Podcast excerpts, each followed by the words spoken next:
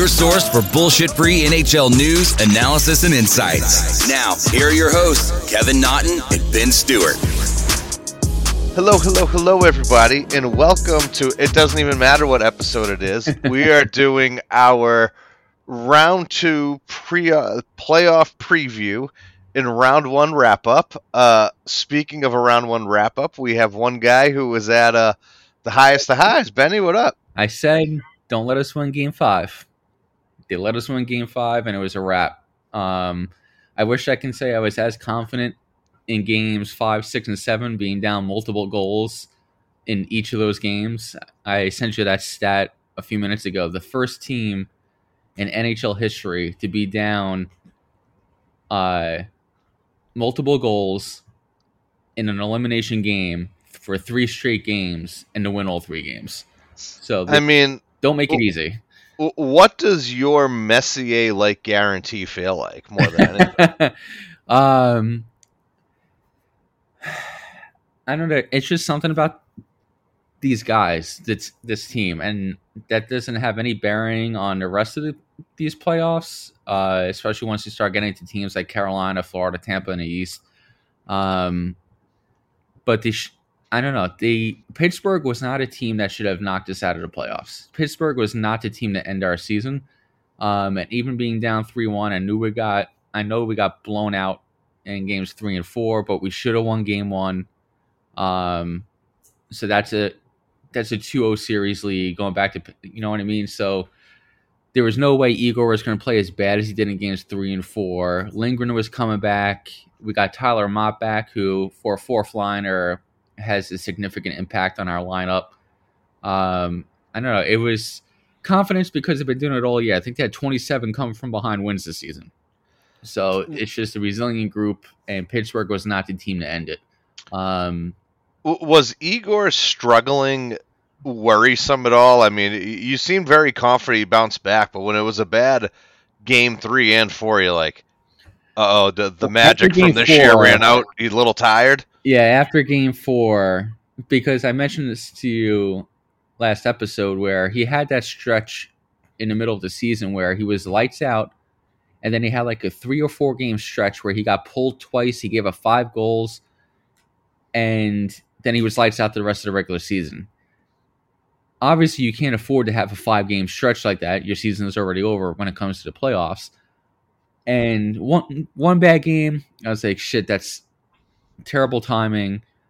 But I think everybody in New York was like, one bad game, we're fine. And then when he got pulled again, the very next game, I was like, oh shit, is this that stretch again? Yeah, is, is it happening? Yeah, and he bounced back in Game Six. He was solid. He still was fighting a puck a little bit, a few more rebounds than usual, but he was back to being Igor in Game Seven. I texted you early on in the first period. I was like, Igor's back. Um, you did say that last night, yeah. So, and he played fantastic. Um, that Guentzel goal was a high stick. That was above the fucking crossbar. Um, they even had a camera angle from the bench viewpoint where it showed where he made contact was above Igor's shoulder, and Igor was half crouching. So how that they determined that was below the cro- uh, crossbar is mind-boggling to can, me. Can can I just like say, uh, the craziest part to me is we have all this technology. Yeah, and how come at no point are the officials or the situation room in Toronto able to not just put a laser from the top of that goalpost straight out to where his stick makes contact. Like it could have been a 20 second review. You pull the fucking laser out, you put where the thing is, you're either above the crossbar or you're underneath it, and, it's 10 minutes quicker. Yeah. I mean, even going back to the Crosby goal, remember they had to review that early in the series, and then they finally found the camera angle that showed that it, it did cross the goal line. Mm-hmm why don't they have one camera built into the inside of each goalpost that just looks right down on top of the goal line? You know what, too, with that Crosby goal? I found it absolutely incredible that we only had the first three or four camera angles, and then this other one comes out of nowhere. And, and um, mentally, I'm going, So how come we've only had the first four on repeat, and now magically this one showed up five minutes later? I was like, oh, well, that's fucking strange because every other angle, like, agree to disagree. Listen, you need to proof that the puck crossed the goal Yeah. line, and I had no question that the puck got- crossed the goal line, but I couldn't prove it Until that last camera angle. until that last angle, and like that was my thing where I'm like. uh, How was this held on to for this long? Like I, I just I did not get that part. I was kind of I also away. wonder how many goals in a regular season are ruled no goal because they don't have as many camera angles. I, I wouldn't be surprised. Or magically that fifth camera angle pops up after they already did the review. Yep, exactly. So, yeah, but the Guentzel shouldn't have been a goal. I mean, the refereeing, I know they rotated some of the crews throughout the series. It wasn't the same four guys all series long, was atrocious. Um, not a good look. I mean, the non call, if we lost that series, that non that goalie interference call in game one would have eaten at me the entire fucking summer because that was a good goal. The high stick against the last night ruled the goal was stupid. Um, the Crosby goal that was more difficult than a refs, but the, like you said, it took 15 minutes for them to find some random camera angle from I don't know f- from where um, that finally showed it was a goal. Throughout the series, missing calls.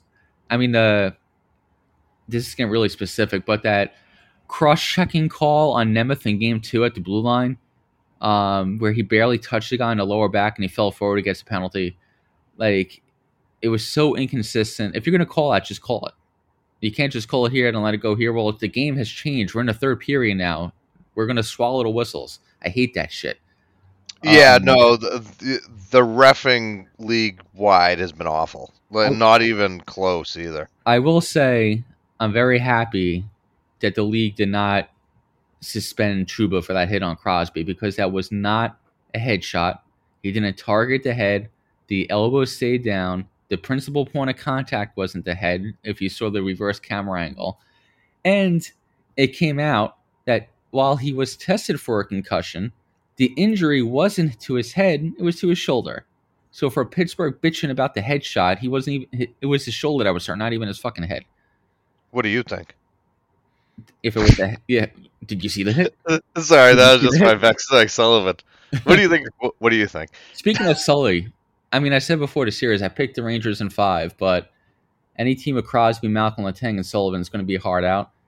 Sullivan's a great coach, but when Rodrigues skated back to the bench after the a power play goal in Game Six, the daggers that Sullivan shot at Rodrigues and just stared at him at the bench for like a good thirty seconds they kept showing it on TV, but holy shit! If I was Rodrigues, I would have just crawled back into the locker room. dude, it's just Sully's a scary dude. um, I, I will say too, I I think another point of game changer during the series, I think was game six, that Kreider goal where oh yeah, they get back to the bench, and like I had texted you even before this had come up, where I was like, Mika needed that to just kind of get out of the funk. But to see Kreider get to the bench and toss the iPad, yeah. and just like, I loved every second of that. Like it I ain't mean- fucking about that. Kreider and Mika have a bromance going back a few years now, so they're attached at the hip. If you, the Rangers' social media feed always has a video of the guys coming into the arena, whether home or on a road, uh, from the team bus or from the hotel, and it's always Mika and Kreider walking in together, just them two, alone every time, no one else. Eighty-two games a year plus the playoffs. so yeah, the, Mika once he got that first goal in Pittsburgh, he went off. The last two games, I think he ended up with seven points in two games. The Kreider goal, um, fluke goal, I'll take it because we were about ready to head into another overtime with our season on the line. So that goal saved us minimum extra work for Igor going into a game seven. Um, and I was texting the the range of emotions in my text messages to you last night, where I was just like, it'd be nice if Crosby can, uh, if Panarin can show the fuck up, MIA all night. That was a stupid fucking penalty by Panarin, and then also like 25 minutes later, Thank you, Breadman. yeah. he has arrived. Yeah. So, yeah, I mean, Pittsburgh's always going to point to that Crosby play because we scored three goals after he left the game uh, in game five, and then we won game six without him there. But, you know, we played without Lindgren. We played without Motte. Igor was basically playing. We were we basically started Georgiev for the two Pittsburgh games. um, so happy to get out of there with the win. Obviously, uh, very resilient team. Uh, but if they expect to play the same way in the series against Carolina, it's going to be a short series if they don't tighten up a little bit.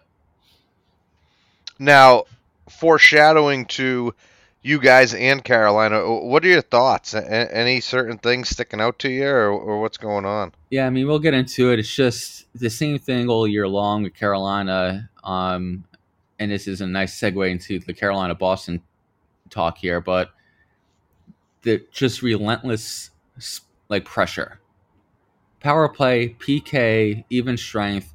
If they have the puck, they're on top of you, making your defenseman turn. If they don't have the puck, they're on top of you in the passing lanes. They're on top of you where you don't have time to make two, three passes. You're just getting rid of the puck. They're just always there, always forechecking, always on top of you. And for a team like the Rangers, who our goal scorers, Mika, Panarin, we like even a Foxy. We we like to float in a little bit and set up the play and look for that extra pass. And we can't do that against Carolina. Um, it is, to be honest, my biggest concern because the series turned around when Lindgren came back. This guy's playing with duct tape right now. My biggest concern is a big hit from Svechnikov on Lindgren early in the series. I don't know if uh, as tough as nails as the kid is, I don't see him being able to bounce back from another significant injury. And we saw what happened when we have Nemeth in the top six and Braun playing on the top pair.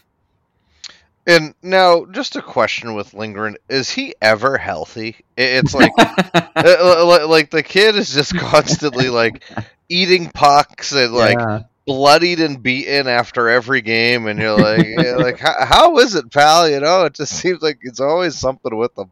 He did joke that uh, his motto for his career is "I'm here for a good time, not a long time." yeah, fuck, apparently. Um, but that's why the Rangers, when they signed him to his extension, only gave him three years you don't quite know how long you're going to get out of him. I'll say it like that, and I hope it's not because of any type of head injury. Um, but he does battle. He blocks a ton of shots. He plays physical. I mean, for such a stay-at-home guy and uh, physically um, demanding defenseman, he's not a big guy. He's six foot one eighty, one eighty five, maybe six well, one. 185 must be nice. so I mean, like he's not the typical like 6'3", 220 uh, physical stay-at-home defenseman like a Trouba playing with Fox. He's a he's almost the same size. He's a little bit taller than Fox, but he's not a huge guy, which is where a lot of that wear and tear comes from. I just every time I see you guys play, the kid is just he's always getting taped up on a bench. He's always getting uh, some gauze pads put in his nostrils. just uh, Just a train wreck. but yes, that's one of my big concerns going in. Besides team structure, is can we get through another series with a healthy healthy Lindgren because of how much of an impact he makes on the rest of the team. Um, but like I said, Carolina, Boston, you guys took them to a seven game series, which I know you guys had trouble. You didn't win a single road road game, um, but they demolished you guys in a regular season, and you took them to seven games. Um, what changed between a regular season and the playoffs, and what changed between playing at home and playing on the road? Uh, I think a big part of it was where our big names showed up. Uh, first couple of games were tough. I mean, that Lindgren hit definitely completely threw us completely out of game two. Oh, the Lind, uh, Lindholm hit. Oh, I'm sorry, Lindholm hit. Sorry, Lindgren. We were talking about But uh, yeah, the Lindholm hit completely brought us mentally out of game two. Uh, back at home, a little home cooking. Uh, I mean, everyone here in Boston has had the opinion on, as to the switch to Swayman was the reasoning. I, I don't believe that. I mean, I, I thought Ullmark and Swayman were both kind of equals here. What that they lost the series? Oh yeah, they were they were saying if you know we started Swayman from the beginning, we we would have won the series, and I'm like, I I don't see it that way. I mean, Ullmark but, was uh, playing pretty fucking well in April for you guys. Uh, I thought Ullmark had a good game one and two. I mean, I just thought the team as a whole did did not bring it. Yeah, and I thought he was one of our our focal points. But um, and then if you played Swayman and you guys lost the first two games, they'd say they should have started Ullmark earlier. Oh, dude, it, it, it never ends here. It's the carousel. um, I will say this: I was very intrigued when we went home to see what our matchup was compared to theirs, what having yeah. the last change. And we wanted the Coyle line out there with the Staal line. And then in Carolina, they wanted the Staal line out there with the Bergeron line. Yeah. And that ended up being one of the biggest things. I mean, Staal kind of owned Bergie at the dot.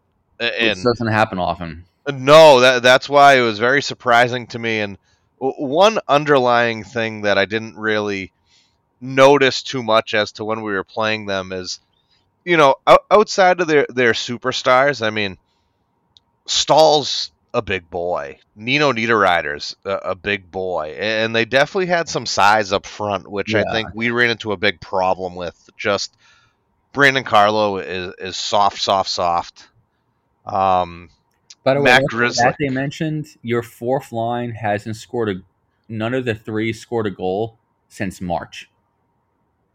You, you know what? I, I'm not pushing for our fourth line to give us production. But on the other end of things, I mean, Curtis Lazar and Nosek were together on that fourth line for most of the year, and then Nosek ends up getting shuffled up the lines a little bit for a couple of those games, which I think kind of hindered the fourth line. Yeah. But at the same time, I mean, Chris Wagner came in and was playing really good hockey for us. So then we took him out for game six and seven.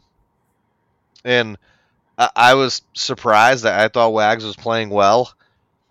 Uh, Foligno had. I mean, if we're on a ranking system, I'd call it a a, a C minus, like just average, n- nothing above average, a, a, little bit below. You can um, tell he has a lot of mileage. Yeah, and I mean, we still have him for this year as well for for UFA. But yeah, I mean, like like Nick's beat up. There's no question about that. Uh, we, we pull Matt Grzelcyk out uh, Grizzy has a very bad shoulder that he's probably getting repaired today or tomorrow. Uh, that had come out through a family member because I, I'm in this Bruins group, and the only problem we have sometimes are people just say things, and at some point, people are going to push back. So Grzelcyk sisters in a group, and one of the guys writes in it that you know Grizz wasn't playing game was game four was the first one he sat, or game three? I, I forget which one it uh, was. McAvoy came back from COVID. So five then. Okay. So, so yeah, game five was the first one he sat, and um, someone writes in the thing that you know he's sitting due to personal reasons, and uh, the sister just did not take well to that, and she just came out and she was like, um, you know, we try to keep stuff private, but at this point, like, I just feel like I have to respond to idiots who are just going to push stuff out there. She's like, our father has had cancer since whatever date. Um, Matt has played straight through this, blah, blah. He had his last treatment on whatever day it was, da, da, da, da. She's like, Matt is not sitting out due to personal reasons. Matt has a completely torched shoulder that he needs off-season surgery on and at this point, it seems as if the shoulder is complete garbage and has contributed to his play. Is there any well, idea when that injury happened? I, from what she said, he's been playing with it for most of the season. Fuck, man, you should have gotten that surgery done in November. Yeah, I mean, I couldn't tell you when it happened or any of that, but she said, you know, majority of the season he's had it. Yeah. But um, yeah, I mean, unfortunate. I mean, Grizzy did get torched though. He was like a he was like a dash six. Yeah, that's yeah, why I was surprised. Uh, I knew something was up when they kept Clifton in, and I was like, "Oh, something's going on here." Yeah, so I, I think finally the medical staff may have pulled the plug on him, and and Bruce took him out of the lineup. Uh, as for a whole, if we're ranking, it's hard to say line one, line two because everything shuffled. Yeah. Brad Marchand on the games he showed up for, B plus uh, on the games he did in C minus. Can I ask? Mm-hmm. Is Marchand playing with a lower body injury in this series that you know Uh, of, or suspect he might have been playing hurt? Uh, I'm sure he, he could have been could have been hurt. It, it's been a long year for him. A, a lot of this team was kind of wherever he brought it to, you know. So so there's been a lot on the little guy's back and on his shoulder. So yeah, there there could be a lower body injury there. The reason why I ask is he was noticeably slower than normal on the ice. Like getting to the puck, making plays, he just looked slow. And that's that's not usually him. Like he's usually in there. So seeing him like to me, obviously like I don't watch every single Bruins game. I don't keep up as much as you do obviously, but he just looks slow and not like normal Marchand. I mean, I, I think that could be it. I think the other part too is this poor guy, and obviously it's due to reputation, but he's labeled for life in this league, Yeah. and it just like some of the calls that happen and everything else, and you're kind of just like, it's a reputation call, like you know the some of the roughings, some of the trippings, and you're like. He barely touched him. Like, like, come on. Did the goalie get fined for slashing Marchand, or was Marchand the only one that got fined for that whole situation? Nope, only Marchand. O- Yeah. Only Marshy. Yeah, it's just.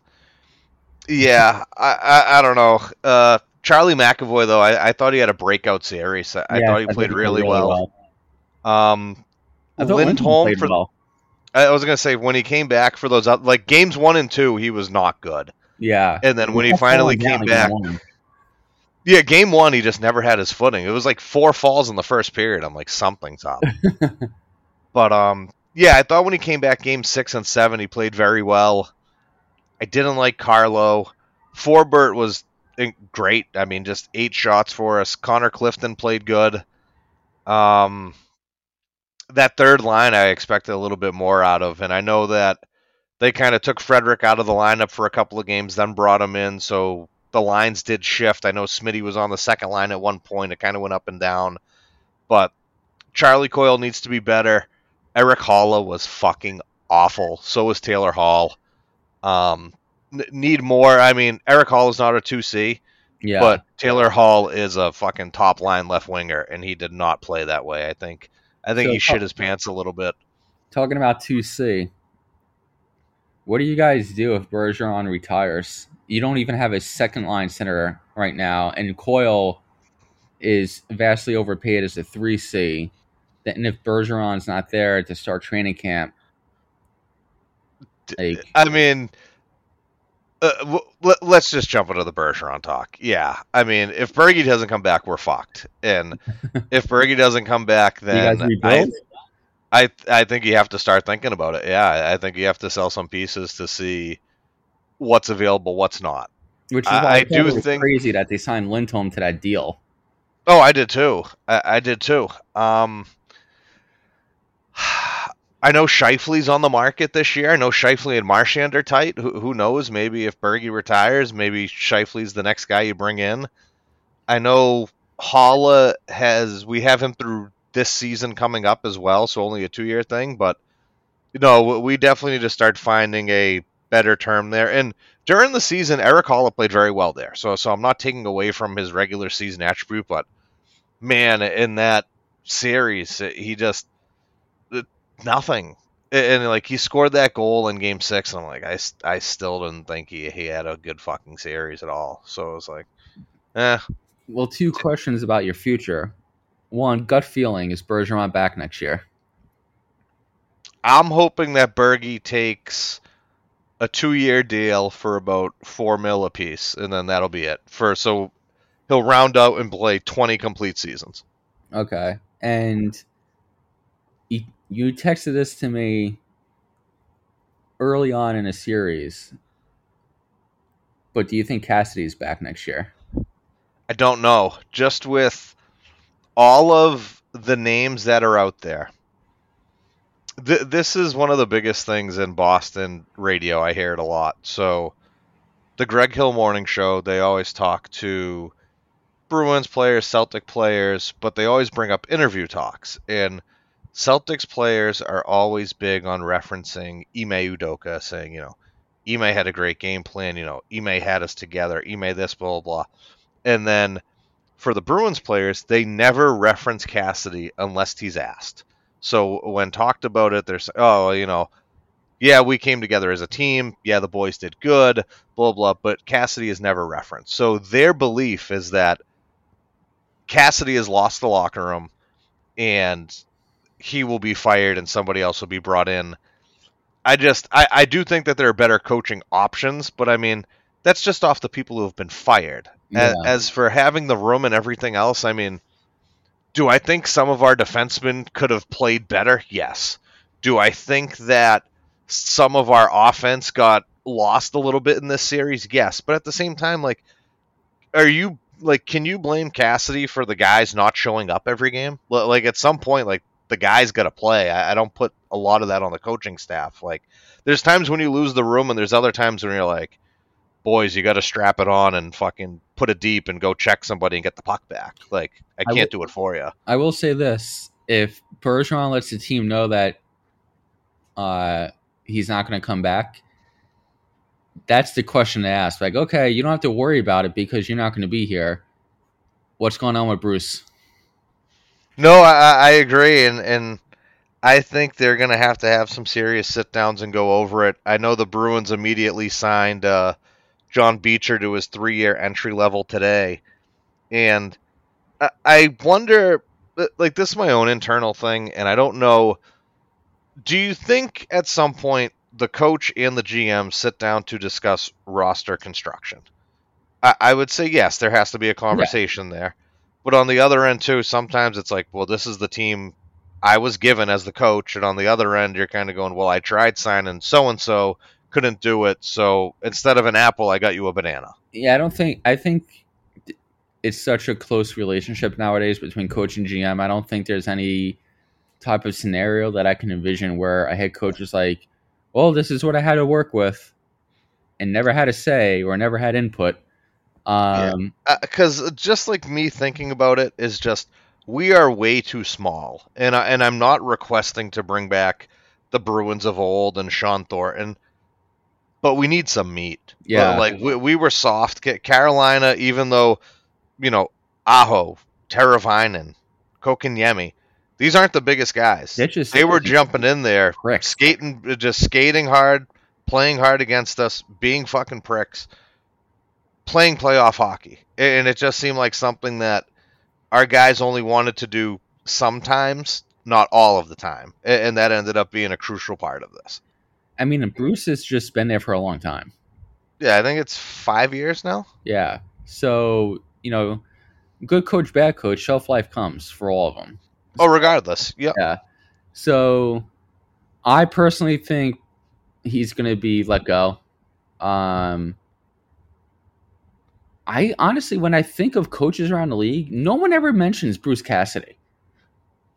It's like, no, just just just kind of like all reliable, just nice, quiet, and, yeah, and like, oh, going. he's a top coach. You never hear discussions. Who are the top five, ten coaches in the league?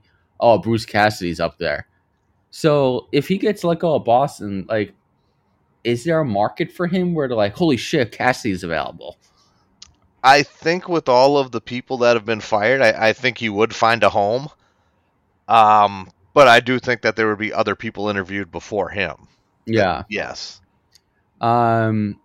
He always just looks so angry behind the bench. Like there's never even like a smile or a conversation. It's just always a stern look, and it's like uh, maybe the guys just want a little bit of coop out there, just like you know, a, a little smile, a little positivity. Well, hey, if you want some positivity, I got a French Canadian that you can hire.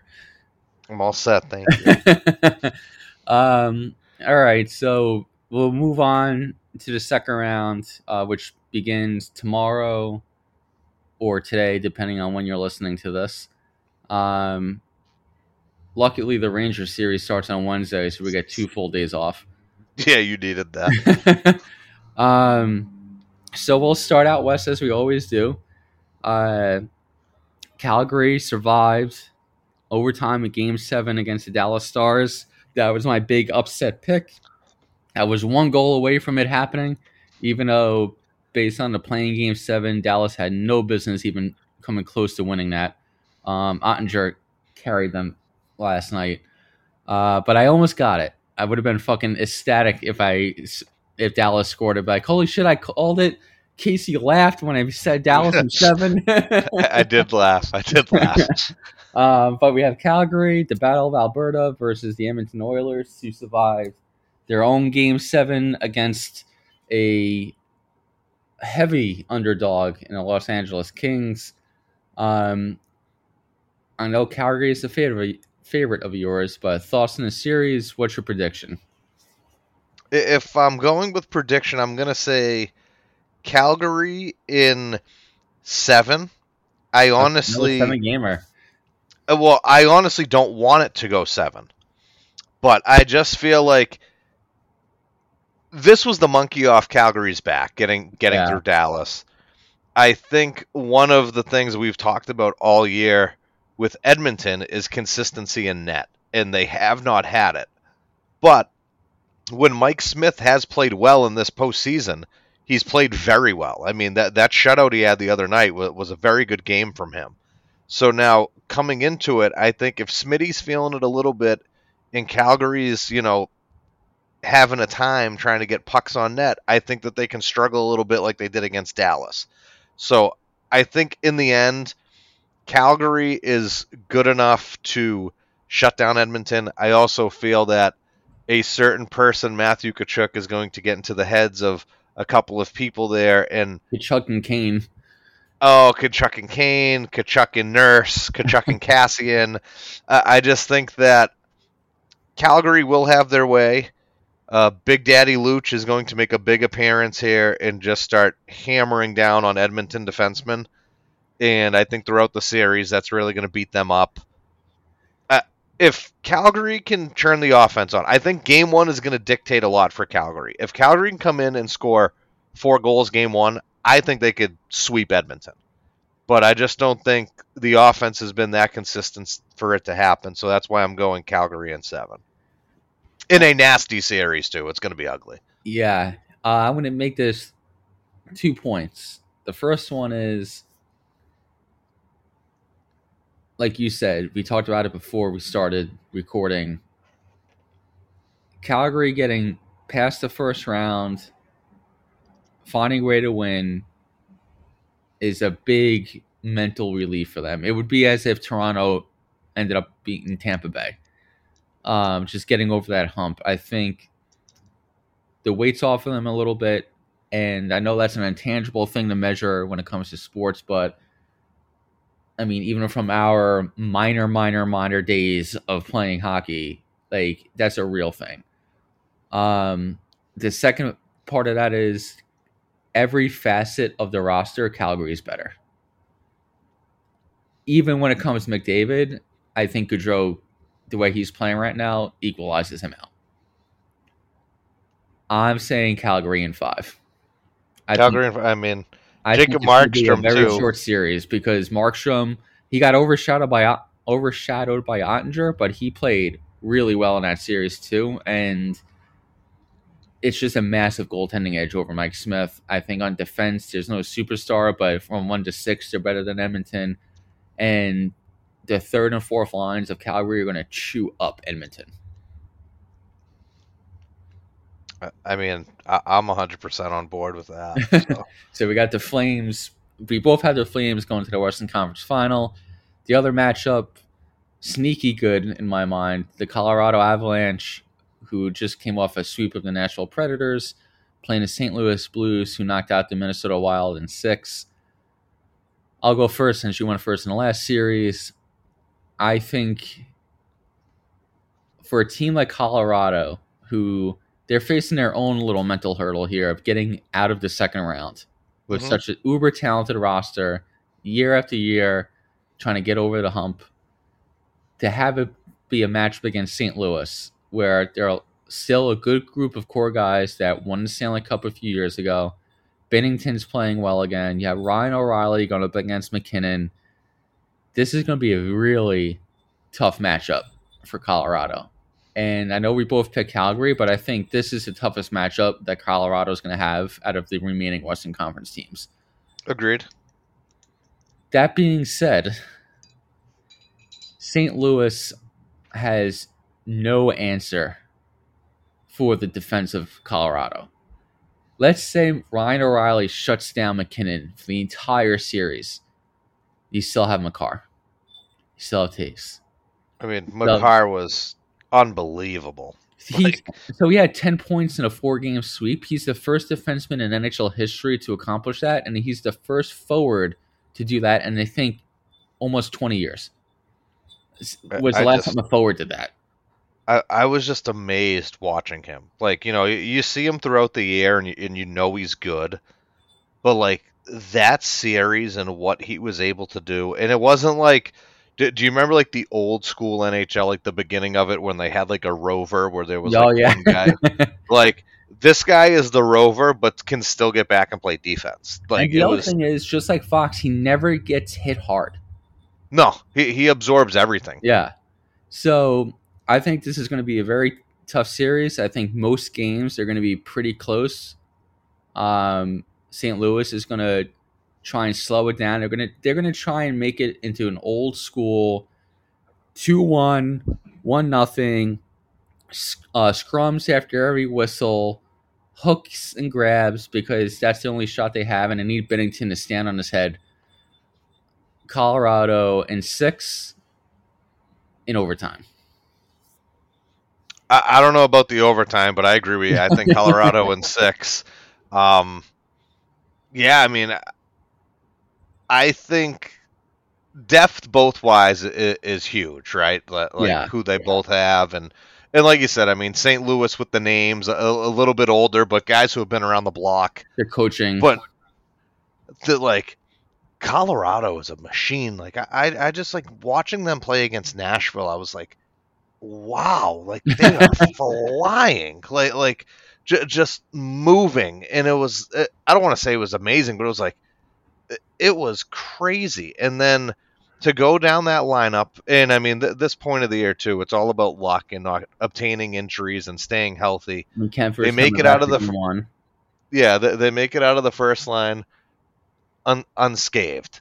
So for them to get out, but now a, a question for you, just I feel like the NHL with certain things is very touchy. And do you think Colorado having all this time off is going to push them into a slow start coming into game one? Uh, honestly, I don't think so. I think they're.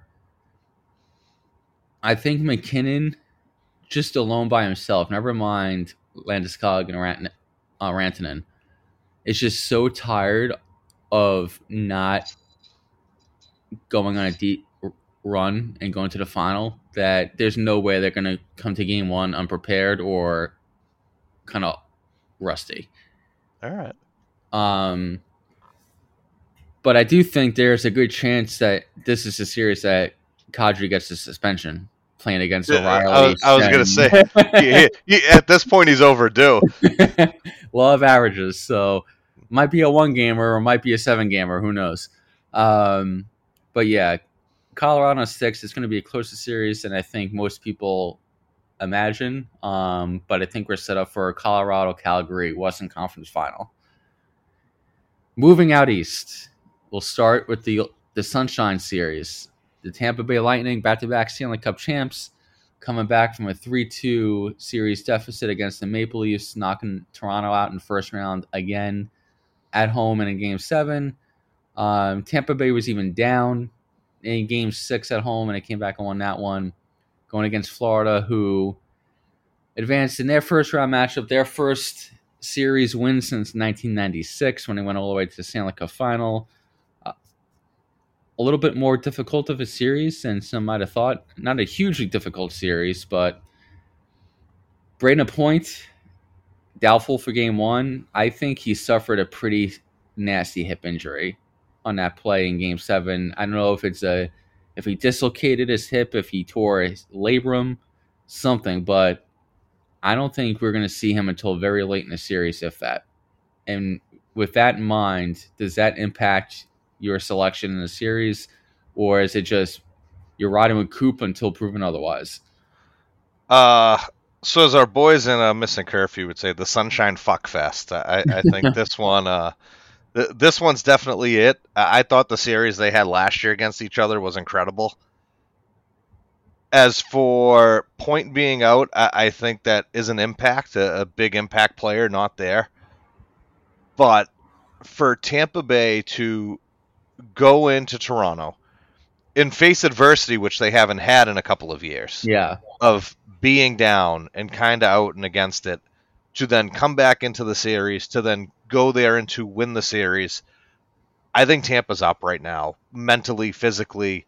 The one question mark that I do have both ways, and this is usually isn't me, is the goaltending. Uh, Vasilevskiy did not have the numbers or the game that he usually has. Uh, he went there and he had a very good game seven, but there was a couple of games there they're putting five goals against Vasilevskiy. That's that's unheard of. And I mean, we go back to Florida, who has Bobrovsky, and it seems like now they're sticking with him. We talked about it in the first round via text that a couple of those games, I mean, that Washington won when are they going to make the change tonight? When are they going to do it? When are they going to do it? They didn't do it. They stuck with Bobrovsky. Is that going to be the Achilles heel this series? And I think yes. I- am riding with Coop. I'm riding with Stammer. Stammer looks fucking incredible. Uh, Hedman's still logging 45 minutes a game out of 60. like it's just, it, it's like a fine wine, man. Better with time, and and some of those things over there. Hey, it may not work as good as it did or something like that, but a, could you imagine going back to back to back? But B, could you imagine being Patty Maroon going back to back to back to back? Like, well, I'm ri- I'm riding with Tampa. You know, everybody everybody uh, kisses their ass, but let me know when Tampa Bay wins a, a final without a shortened season. um, I think it comes down to kind of what we discussed with Igor in the beginning, where Vasilevskiy wasn't on top of his game in round one, but how long is that going to last? Oh, he he's at home right now. He, he's petting his bald cat, and you all the powers are coming back to him. Yeah, like I don't expect Vasilevskiy to have a subpar round two. Um, the point injury is pretty significant, just because Tampa Bay doesn't have as much depth for this playoff run as they had in the first two. I tell you what, though, Paul's looked good. Yeah, uh, Browse. yeah. Um, Florida has even more of a balanced and high-powered offensive attack than Toronto, and Toronto took them to seven. Um, I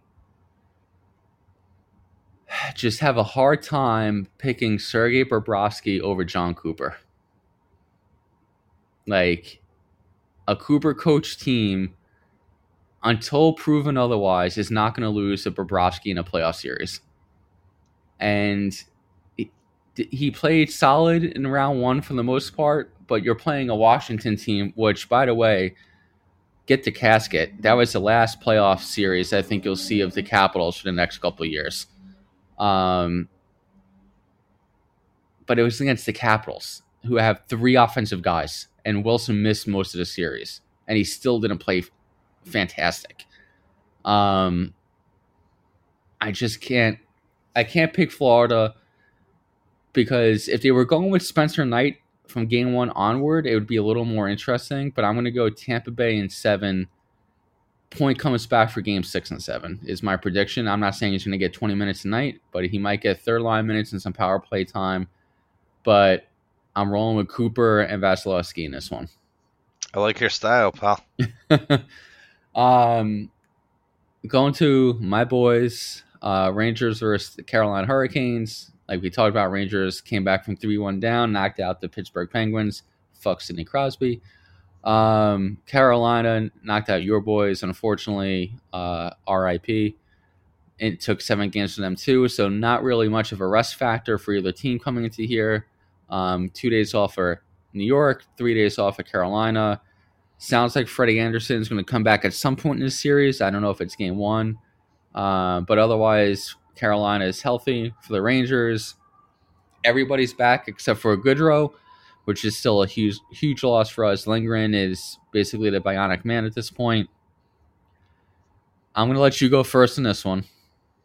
Um, what do you see going on here? And I will not get offended if you do not pick my guys. All right. Um, as for what I see in this series, I see a seven game series here. I, I just think that you have two teams that are very well matched up against each other. I, think it's going to be a little bit of a chess match. I think we need to see when Freddie Anderson comes back. But on the other end, this is a question I have for you just about Freddie Anderson, where I think his injury was a lot more significant as to what was originally reported. Yeah, And they I didn't say he was- the injury was like. Uh, like it was a graze. I don't know what the injury was, but but I tell you what, they haven't. He he hasn't played. They haven't said he's starting game one. They just said you'll see him at some point in the second round. Yeah, Like like does that mean it has to go seven for you to see him? And then the other part is, do you just throw him in there while he's cold when you have these other two guys who have been playing? and Raanta's playing playing solid. Uh, Raanta's been playing good. Um, I I just wonder as to like when we actually see Freddie Anderson, and and who's to say maybe they're bluffing. Maybe you're not even going to see him this round. It's just maybe it's a thought. So maybe they just have him out there skating in hopes of oh you know he's getting close, he's getting close.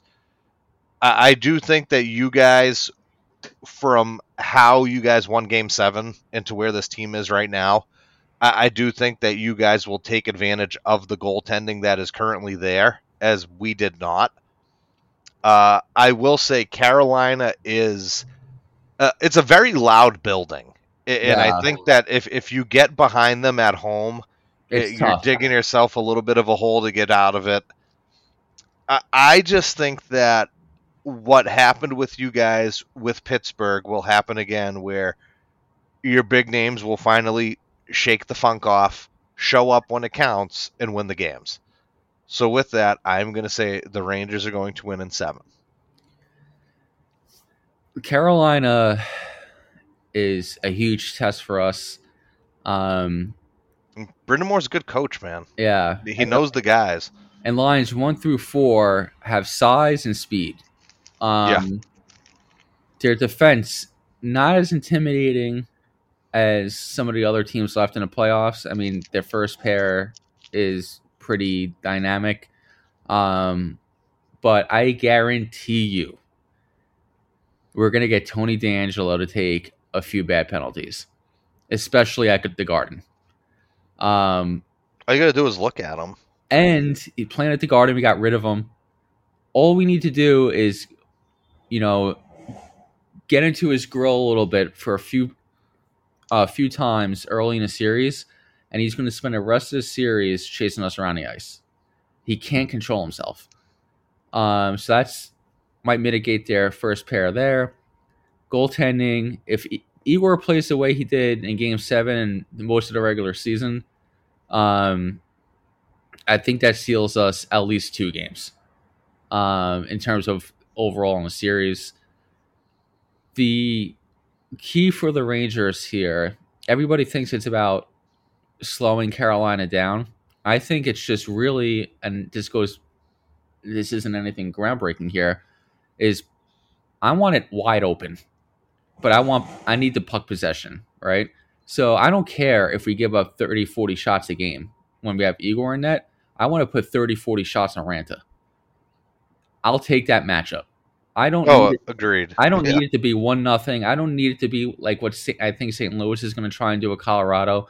I don't need Panarin and Mika to try and be Patrice Bergeron in terms of like being a shadow guy.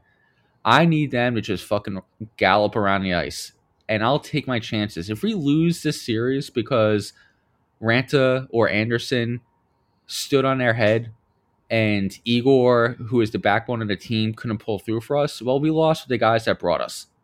Like, it'll be it'll suck, but what else can you do? I don't want to lose a series because we tried to change the way we play because that right there is already a mental kind of stimulus to Carolina where it's like they're changing the way they play because of us. Fuck that. Bring it to them. Um, I think what's going to determine a series for us, one, like I said it very early on, if we get Lindgren for all every game in a series healthy, that's going to go a long way. The Motte return you saw in game six and seven was a huge lift for us. But I think the key to the series is the battle of the third lines. They got a big one. The kid line played pretty well in the Pittsburgh series. A couple goals uh, for the guys. If they can chip in with some offense and force Carolina to actually devote some of their resources and game planning towards the third line and not just focus on Mika and Panarin, that's going to go a long way. Lafreniere has blossomed late in the season, very late in the season, and then in the first round against Pittsburgh. He's a completely different player. Kakko, it's funny because when Lafreniere came in, he was the uh, the playmaker, and Kakko is the finisher, and the guy who can use his body to set up plays. It's the complete opposite now, where Lafreniere, I don't even think can make two passes in a row, but he can fucking rip home a one timer, and Kakko uses his size and sets up his line mates. I'll take it. Chytil's been playing well. He gets boxed out a little bit, but I think if we can get the third line there, that's going to go a long way. I'm going Rangers in seven. All right. So that sets up a conference final Tampa Bay versus the Rangers. Tampa Bay four wins away from going back to Stanley Cup final for the third year in a row. Out west, you would have Carolina versus uh, Carolina, Colorado versus Calgary.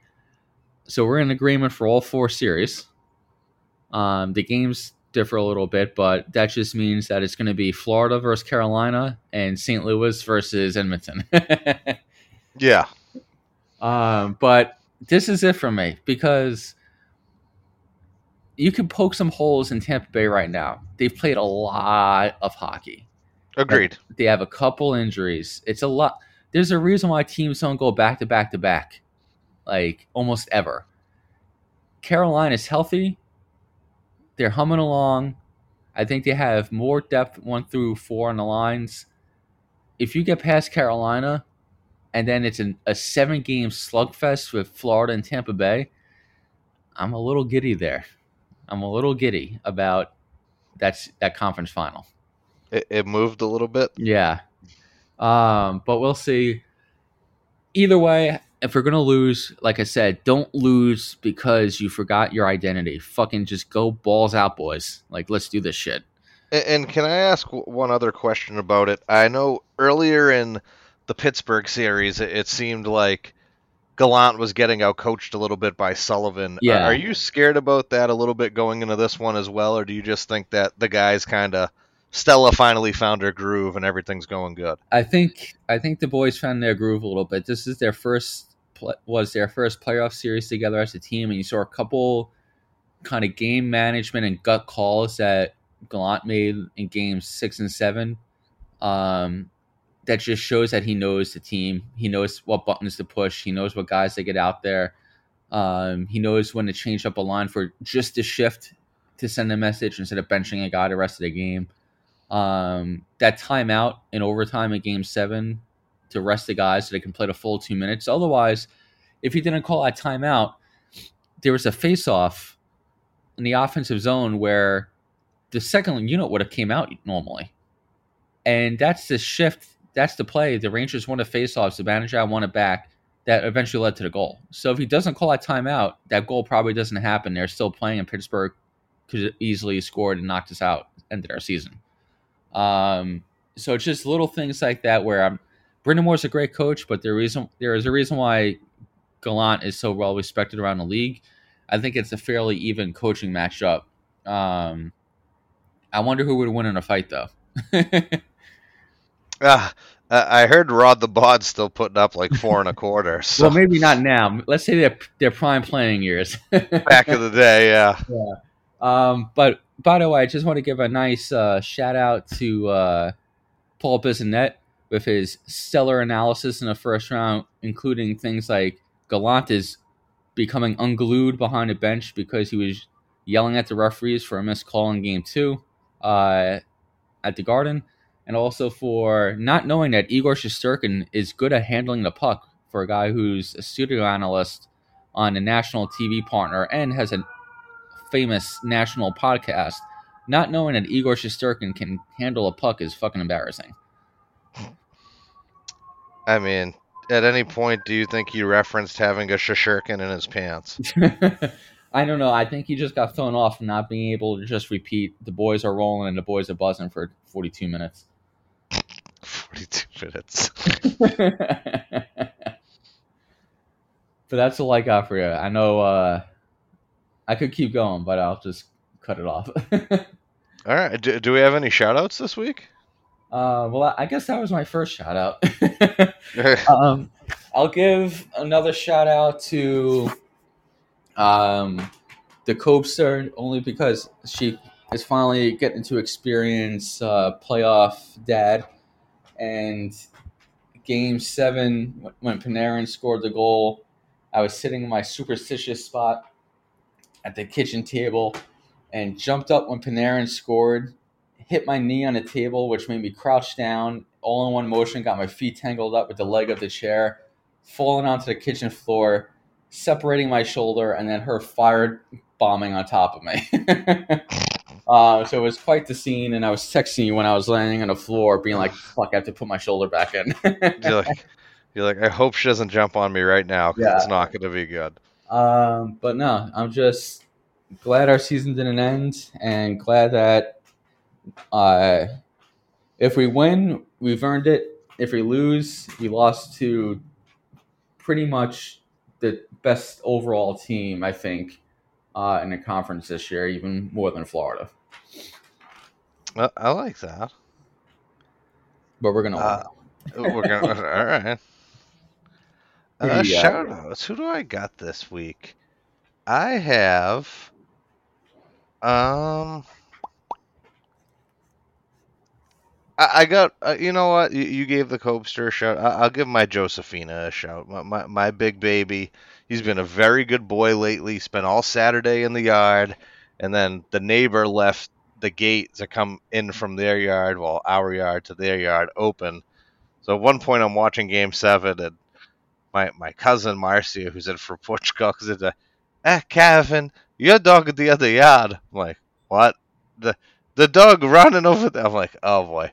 So I get in the yard and I call him over and come to find out he ran over to their yard, took a nice big pee, and a nice big dump in the neighbor's yard, and hey, when I called him, he came running. So what a good boy, and I left it there for the neighbor to clean up. So XOXO, you don't want the dog over there? Close the gate. Very, very simple concept. Close the gate, and what you should have done was just walked into your garage or went to the pet store, got some poop bags, and threw it over the fence. oh, I didn't even do that. I just called Joe. Come on, big boy, let's go inside. um, I would, yeah. You we always talk about like, oh, uh, when's Joey and Kobe going to meet? But I feel like Joey would just stomp all over Kobe. He'd be very excited, my big baby. He'd be very excited to see her. Um, but yeah, so we got game uh game two, round two starting Tuesday night. Uh, we'll do what we did in the first round. Uh, after each game four has been played, we'll do a mid series kind of update trends we're noticing, updates on the series, what the series uh, leads leads are at that point, um, and kind of take it from there. Maybe uh, we'll actually live stream a game this round instead of um, just talking. I know it was tough alternating every night, but now that we're just focused on one team on your end, maybe we could do that. Yeah, let's do. Uh, once once an elimination game is in hand, we can uh, kind of analyze the game live as it's happening, as if we're sitting on a couch together. Uh, oh, that, that that sounds hot. That. so hopefully it's when it's the Rangers are up three games and none, but we'll see. Uh, I mean, there is a Oh, actually, I can't even do this Sunday. Rats. I was gonna say, let- let's do a Sunday because it's an early game, but I can't. I have a wedding on Sunday, so that'll be. uh Well, fuck the wedding, man. Yeah, Like, maybe we'll- at this point. Oh, maybe maybe we'll do next Saturday, uh game six.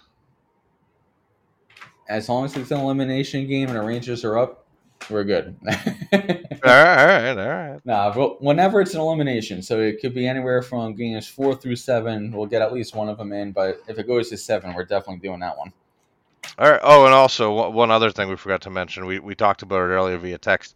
Pete DeBoer oh, fired yeah. in Vegas today. I if I'm a coach, I want nothing to do with that organization.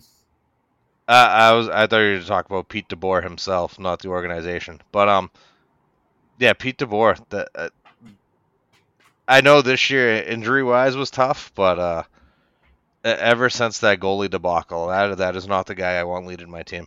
Yeah, it's that, and for for the Golden Knights, it's this is our core this year. Oh my God, shiny new toy. Let's trade for this guy. Ooh, another shiny new toy. Trade for this guy. Oh, Squirrel. let's get rid of our number one goaltender because there's another goaltender on the market. Let's get rid of our coach because DeBoer's available. Now let's get rid of DeBoer. Like, I want nothing to do with the way that organization operates if I'm a head coach. They're talking about Barry Trotz going there. Trotz has his pick of the litter. If I'm him, I wait a year. I was gonna say I, I don't think Barry Trotz is going there. Not Yeah. a chance. my prediction with no insight and no research into it whatsoever Rick Tocchet You you don't see Tocchet making it to Philly? i think he goes he lives in vegas Uh, I know I know he lives up there. I just I think if Philly calls him after all the years he played there and the every I just think that's kind of where you end up. i think It'll be Tocchet, JR, and John LeClaire as the coaches. oh jesus christ um that was like when the rangers fired david quinn uh some fans wanted messier to be hired. I remember that, and I'm like, I'm I'm not saying Mark Messier is not a hockey mind, but for a guy who has been away from the game now for however many amount of years, yeah. like, hey pal, enjoy retirement. exactly. Um who do i think goes to philly though if Tocchet goes to vegas? I think are they rebuilding or do you think they're going to go for it Well, we thought they were going for it this year, but Yeah, it was a like- really bad rebuild. like if the organization is like listen we're not we're not rebuilding on the fly again here we're going to invest in a team we want a coach that's ready to go they tried the players coach do they go the babs I, I don't know. I mean, they they need something. Did they go to as to sports The- I, I said Torts last. I said that, that wouldn't be a bad landing spot for Torts. It seemed like. Uh, oh no, did I? No, I said Torts on Long Island. yeah which that was another odd thing that came out today lane lambert promoted the head coach of the islanders even though lou fired trotz because he said that the team needed a different voice and a fresh perspective, and he just promotes the assistant coach that's been there, who has the exact same coaching mindset. I, I was gonna say. I mean, Lambert has been Trotz's right hand man since they were in Nashville. So they've been to Nashville, Washington, and now Long Island together. A, And a lot of years together. Lou said it has nothing to do with Trotz himself. There was no bad blood or anything, but to me, his explanation doesn't ring true anymore. So, whether it's bad blood or the Islanders are trying to save some money, Well, well, the only thing I don't get is, uh, like, for example, if you say the coach lost the room, I, I don't think you can hire his assistant Yeah. as the next go-to. But the fuck, what the fuck do I know? we'll see. But yeah, that's all we got for this week. Well, at least All right. episode. Well, everybody, thank you for listening, and um, we will catch you mid-series, mid-round for another uh, action-packed episode. Bye bye.